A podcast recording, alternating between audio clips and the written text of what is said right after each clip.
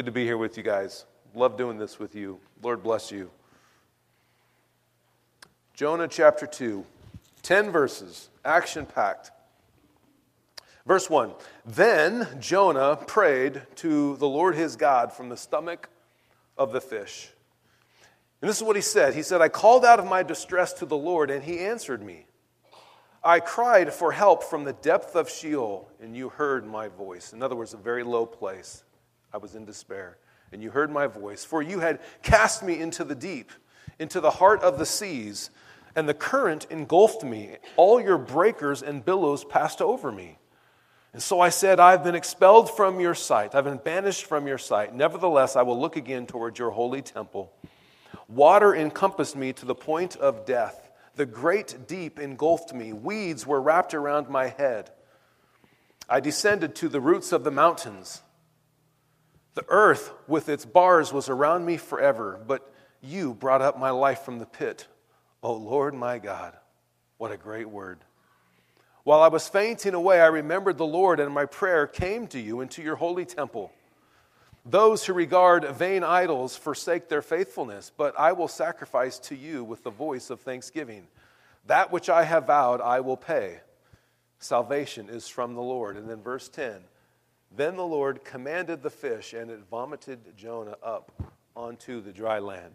I love that. I'm going to give you a few quotes that I think are really appropriate for our time together, really appropriate for Jonah chapter 2. Let me give you this first one. It's from uh, Augustine or Augustine of Hippo, St. Augustine or St. Augustine. And this is what's happening with Jonah. He says, The confession of evil works is the beginning of good works. So often we want to do right, we want to do good, but we got to be real about what's real and confess the ugliness of our sin before we can do anything good for the Lord. We've got to be honest with the sin in our lives, right? John Wesley says this because Jonah's a preacher, right? And God told him to go preach to Nineveh. Wesley says this. He says, Give me 100 preachers who fear nothing but sin. Jonah was in sin when he rebelled against the Lord, when he ran to Tarshish, 2,500 miles away, instead of going to Nineveh. He says, Give me 100 preachers who fear nothing but sin and desire nothing but God. That's what the Lord is trying to get Jonah. And I care not a straw whether they be clergymen or laymen.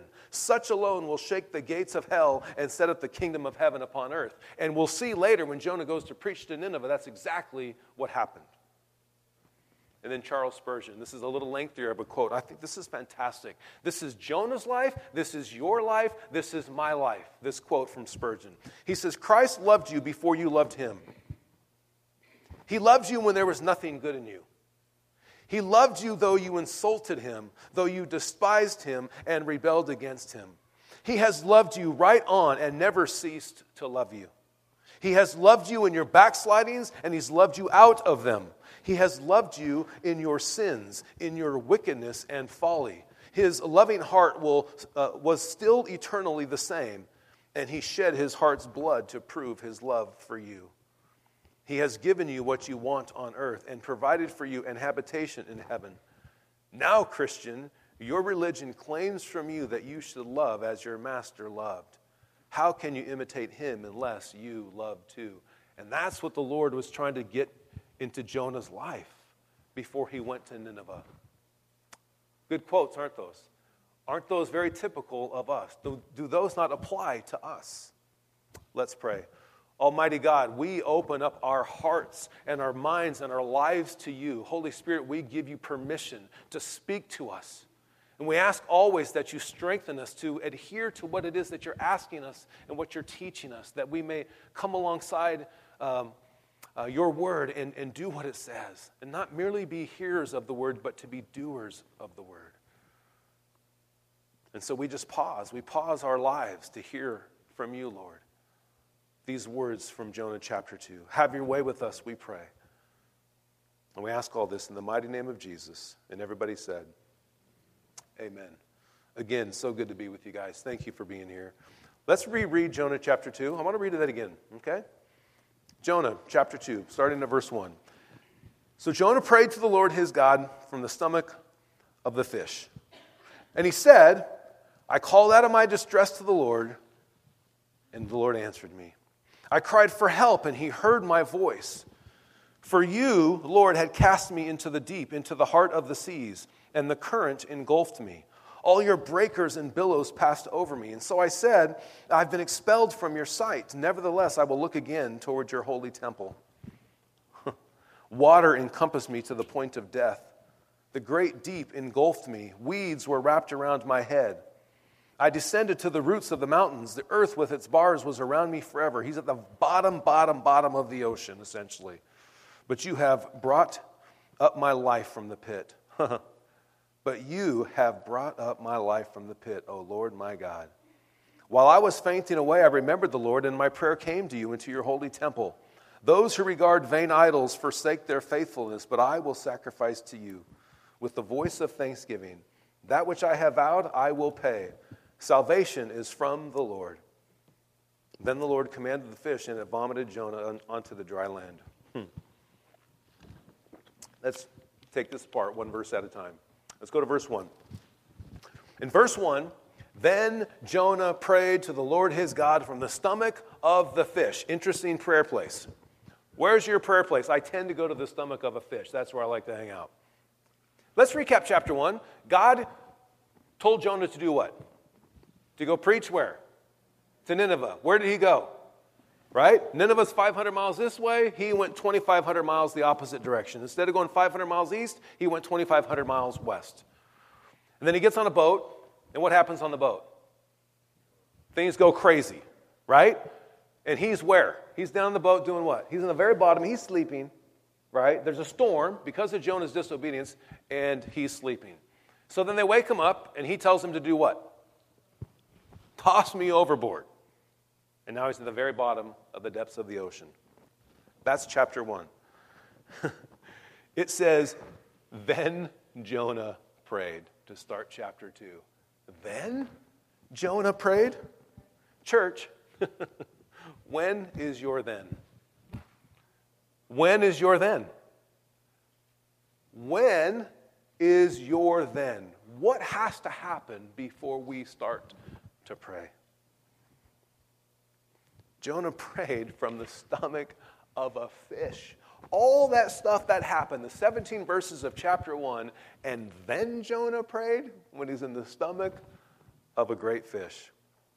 When the word came, when the word of the Lord came to Jonah, remember chapter 1, verse 1 says, The word of the Lord came to Jonah. When that word came to Jonah in chapter 1, verse 1, Jonah was in Jerusalem. Maybe, just maybe, that would have been a good time for him to pray.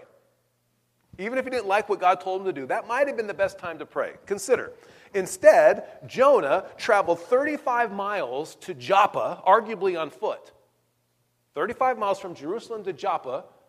So that has an expense, doesn't it? Right? So instead of praying, when the word of the Lord came to him, Jonah travels 35 miles to go to Joppa.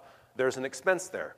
Then he paid the fare, it says. He paid the fare to jump on a ship to go 2,500 miles away.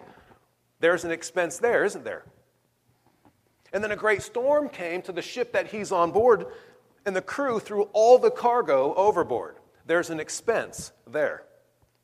Then they threw Jonah overboard, which caused the sailors to uh, greatly fear the consequences of the Lord. And so there's an expense there. And then a great fish ended up with an unusual assignment or detour. That was a whale of an expense. Pardon the pun. And so I ask again when is your then? See, there's an expense, church. There is an expense when we continue to put off the Lord, to ignore the Lord, and to disobey the Lord. There's an expense. Every time. And so we ask, what took so long? Jonah, what took so long? Jonah did a lot of things in chapter 1. A lot of things, but prayer, turning to God, was not one of the things that he did. He turned to the sailors in chapter 1 before he turned to the Lord in chapter 2. Oftentimes we do the same. We turn to all the other people, but we never turn to the Lord. For some of us, perhaps, it's time to turn to the Lord in some area of our lives. God's saying, Turn to me. Turn. When is your then? You have experienced perhaps the expense of not turning to the Lord. and you find yourself swallowed up. Right? You get that? Turn to the Lord and do it now. Consider this. If you and I don't think that we have fled from the Lord like Jonah, then let's consider our prayer life. Think about it. When Jonah was fleeing in chapter 1, he wasn't praying, he wasn't turning to God. Conversely, when Jonah wasn't praying, he was fleeing. In chapter 2, now we see that Jonah is clearly praying and he's no longer fleeing. I could argue when we're not praying, when we're not in the Word, when we're not in fellowship, we are indeed fleeing from the Lord. Church, a whole lot of crazy stuff happened in chapter 1. A whole lot of crazy took place in chapter 1 before Jonah finally prays. Oh, church, may we learn to pray sooner. Yes? May we learn to turn to God sooner. It's better for the Lord's purposes in getting him to Nineveh, it's better for our walk with him, and it's better for others around us. If Jonah would have just prayed sooner, it would have been better for the Lord, better for him, and better for the lives that he impacted around him. Verse 2. So Jonah prayed, and he said this He says, I called out of my distress to the Lord, and he answered me. I cried for help from the depth of Sheol. You heard my voice. I don't know if you, you probably would not, I, anyway, notice the subtlety um, from the first part of verse 2 to the second part of verse 2. He transitions here from he to you. Look at this. In Jonah's prayer, he says, I called out of my distress to the Lord, and he answered me. It's very formal, almost distant. But then he says, I cried for help from the depth of Sheol. And then he says, You. He doesn't say he heard my voice, he says, You heard my voice. You see that difference? He answered me. But then as he kept praying, he says, But you heard my voice. See, our rebellion against the Lord, it creates a distance, even amongst prophets, where when we go to re engage the Lord, it feels more formal. We don't feel as close, and, and it takes some time to get back close to the Lord, it, right? And so it's more like, oh, I, I prayed, and, and the Lord, yeah, He answered me, as opposed to, Lord, I prayed, and you heard me. Jonah's re entering into a healthy relationship with God. Notice also that there's almost like two camps or two depths of this verse. He says, firstly, I called out of my distress, and the Lord answered me. And then he says, I cried for help. You heard my voice. What's the difference between I called out of my distress and I cried for help? That word, I cried out of my distress, is more informational. Jonah's being informative. He's recognizing his sin, if you will, his distress that he's in. It's more informational, but it's a different Hebrew word for I cried for help. I called out of my distress as informational. I cried for help is more emotional, it's more raw. And so Jonah's progressing from just being informational to more emotional and more rooted in his heart instead of just in his head. And so, church, I, I proclaim that we need to do both. Are we not to do both? See, so often we're good at calling out to the Lord oh Lord, this, oh Lord, that, oh Lord, this, like a to do list, checklist, whatever, right? But I, I, I assert that we need to cry out to God. In addition to calling out to Him, that we're to cry out to Him. I, I don't want to, I don't want to, yeah, show of hands because I don't want to put anybody in the spot, so I'll just do it to myself.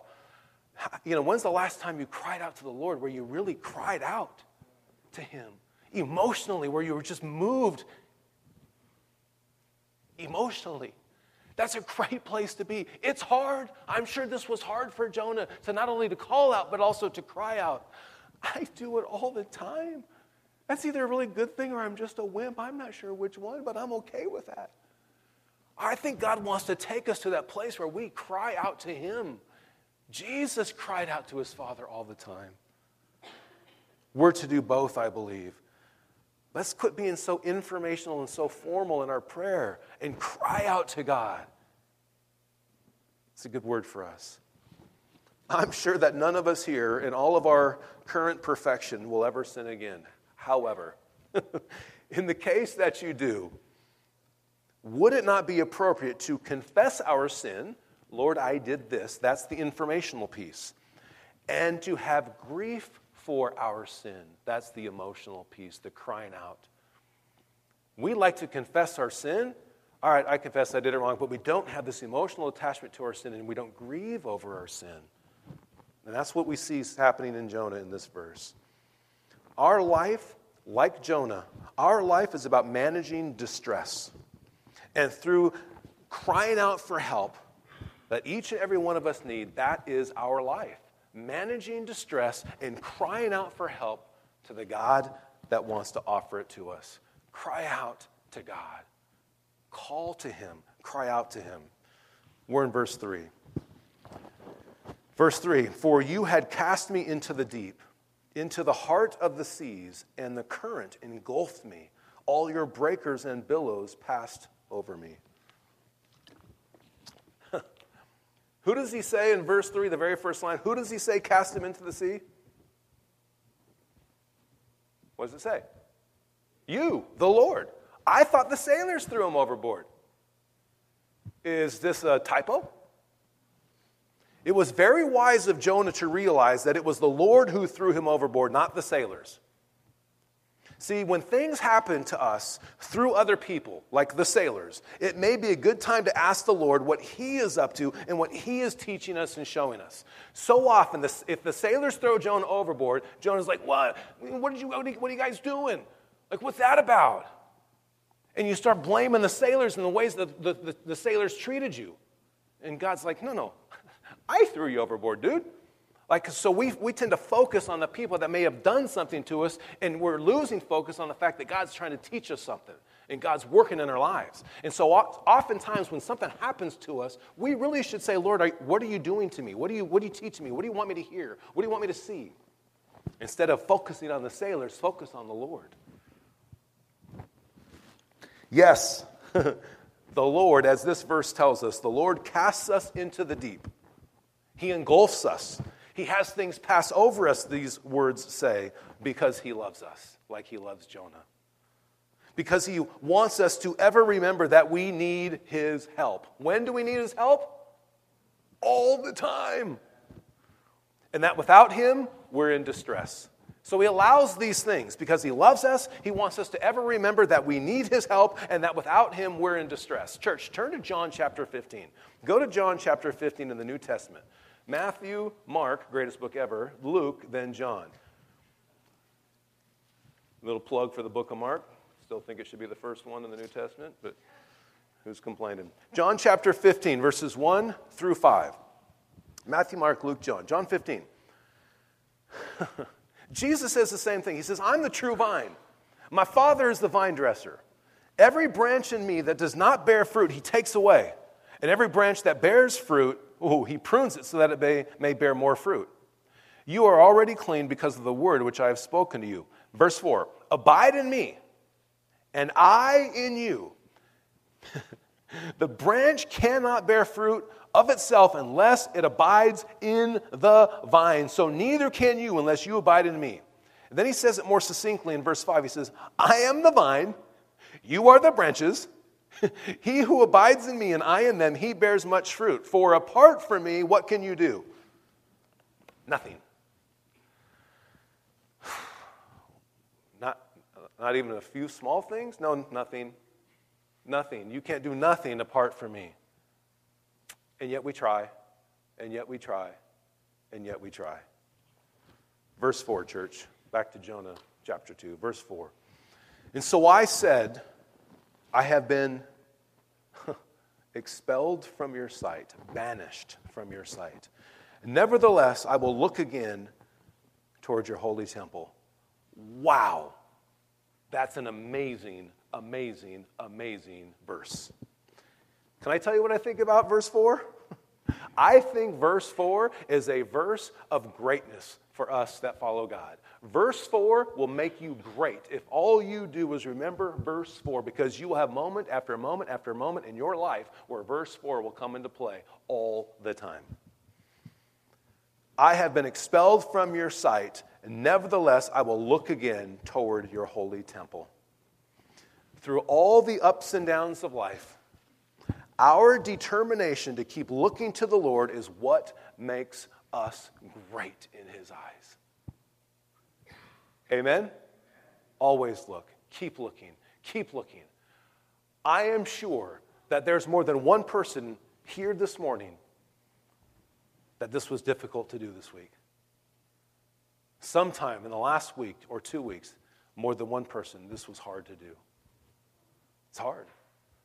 Nevertheless, I will look again.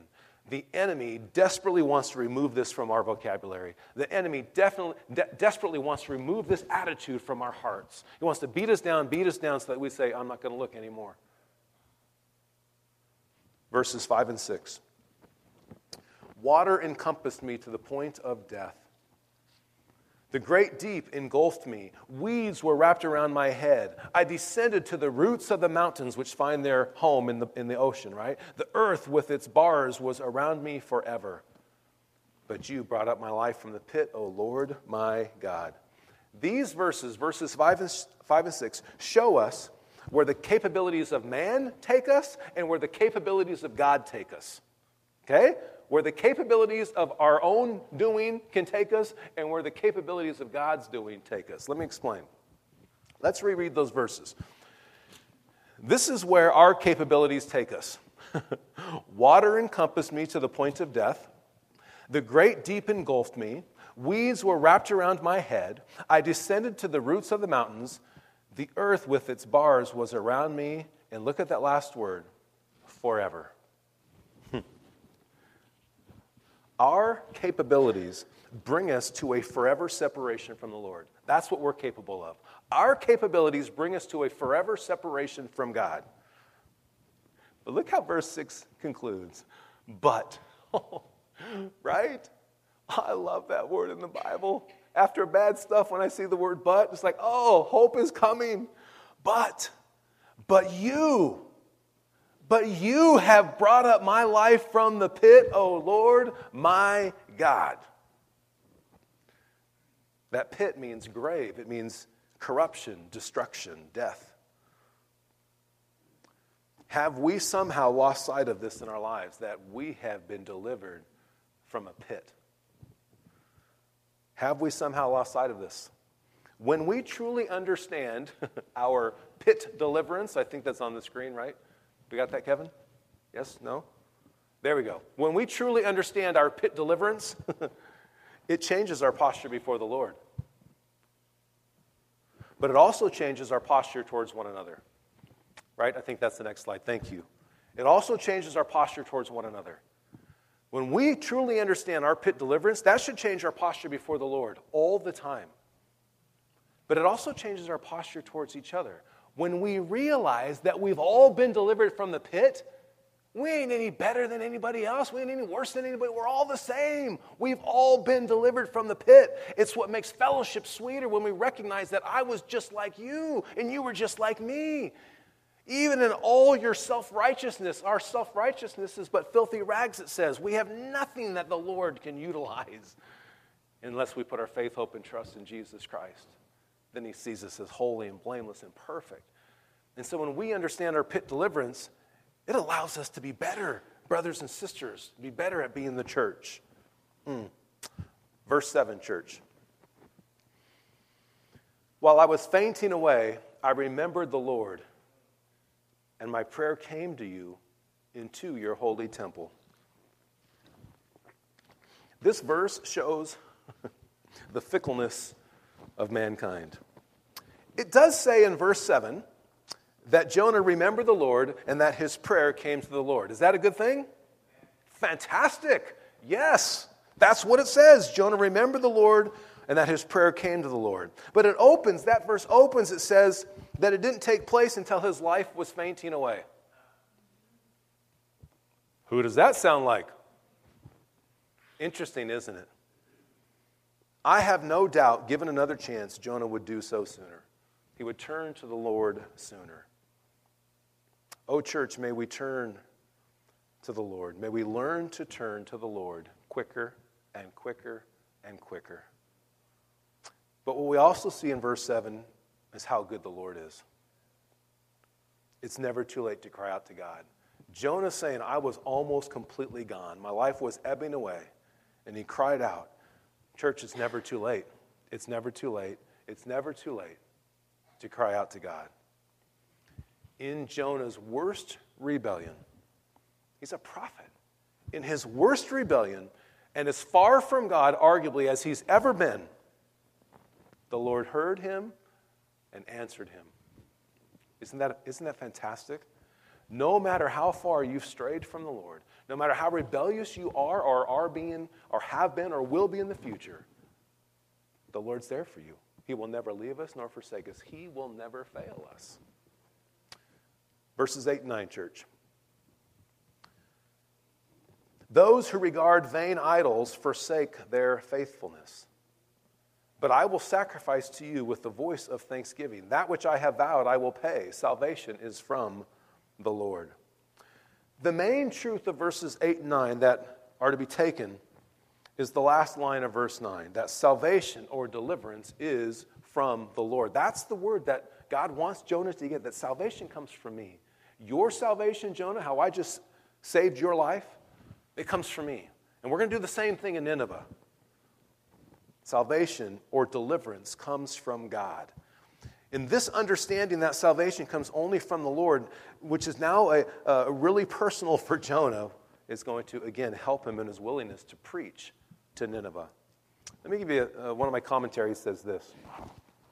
Jonah herein declares his convictions in these verses, his conviction that Yahweh alone is the source of salvation. And he bestows it upon those who call on him. On the other hand, those who look to idols will miss the, the grace that could be theirs. See, this verse, the second line of verse 8, forsake their faith, faithfulness, is the same thing as forsake the grace that could be theirs. When we turn to anything other than the Lord, we forsake the faithfulness of God to us when we put anything and anyone before Him. Oh, church, oh, church, oh, church, the grace that could be ours when and if we truly put the Lord first. The grace that could be ours, the faithfulness of Him that could be ours if we truly put the Lord first. We're all so guilty of that sometimes. When we forsake the first commandment, what's the first commandment of the Ten Commandments? Thou shalt have no other gods before me. When we forsake the first commandment, then we forsake God's faithfulness to us. His love, His kindness, His gentleness, His loyalty, His goodness. And perhaps each of us needs to assess if there are any vain idols that we have regard for in our lives, hmm. as Jonah had to. Because the reality is, we were created to worship. God created us to worship. And we're all going to worship and re- regard something or someone. It's in our nature. But nothing comes before God. Verse 10, church. Then the Lord commanded the fish, and it vomited Jonah up onto the dry land. In every version, that's what it's going to say. And that's exactly what happened. Bah. Done with you. Check this out. It says that he was vomited up on dry land. Let's reread verses 3, 5, and 6. And let's look at the contrast here. In verse 3, this is where Jonah was just at. For you had cast me into the deep, into the heart of the seas. The current engulfed me, and your breakers and billows passed over me. Verse 5 Water encompassed me to the point of death. The great deep engulfed me. Weeds were wrapped around my head. I descended to the roots of the mountains. The earth with its bars was around me forever. And then he says in verse 10 that Jonah is now on dry ground. what a contrast. What a contrast. Church, the Lord can change when we turn to Him and we're humble and we confess and we cry out. The Lord can change our current reality just like that from being engulfed in raging stuff in the depths of the sea, vomited onto dry ground. Sometimes that's what it feels like when we come out of those places. It's like, whoa, that was gnarly. What current reality would the Lord desire to change for you right now? What current reality would the Lord desire to change for you right now? You're going to have to pray. You're going to have to call out and you're going to have to cry out to him. And he can do it just like that. Clearly, while in the big fish, Jonah was thinking and learning there, right? Doesn't say um, all what he was doing, but clearly, to have that kind of prayer, he must have been thinking and learning. I would be. Considering all that happened in chapter one, now I'm in the big fish, I'm thinking and I'm learning.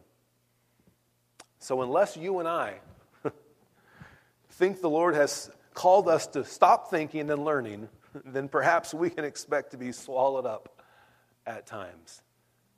So that we too take that time to think and to learn and to pray and to assess and to confess and to cry out.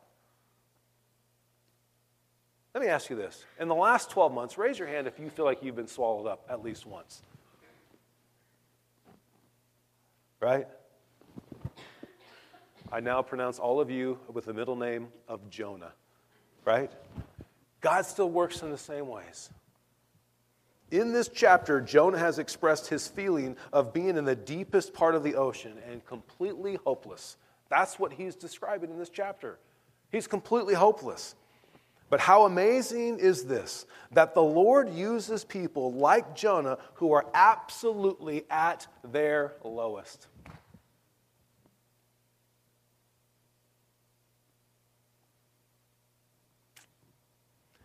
I can promise you this there are some here today that are at their lowest. Holidays are tough. For some people, they can be tough. There are some here today, they're at their lowest.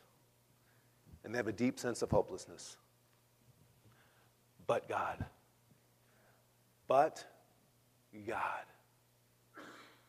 That's the God we serve. In your hopelessness, in your lowest estate, God can still use you. Just like he did Jonah. He remained steadfast to him and said, We're, we're going to be okay. we're going to get through this. That's the God we serve. Amen?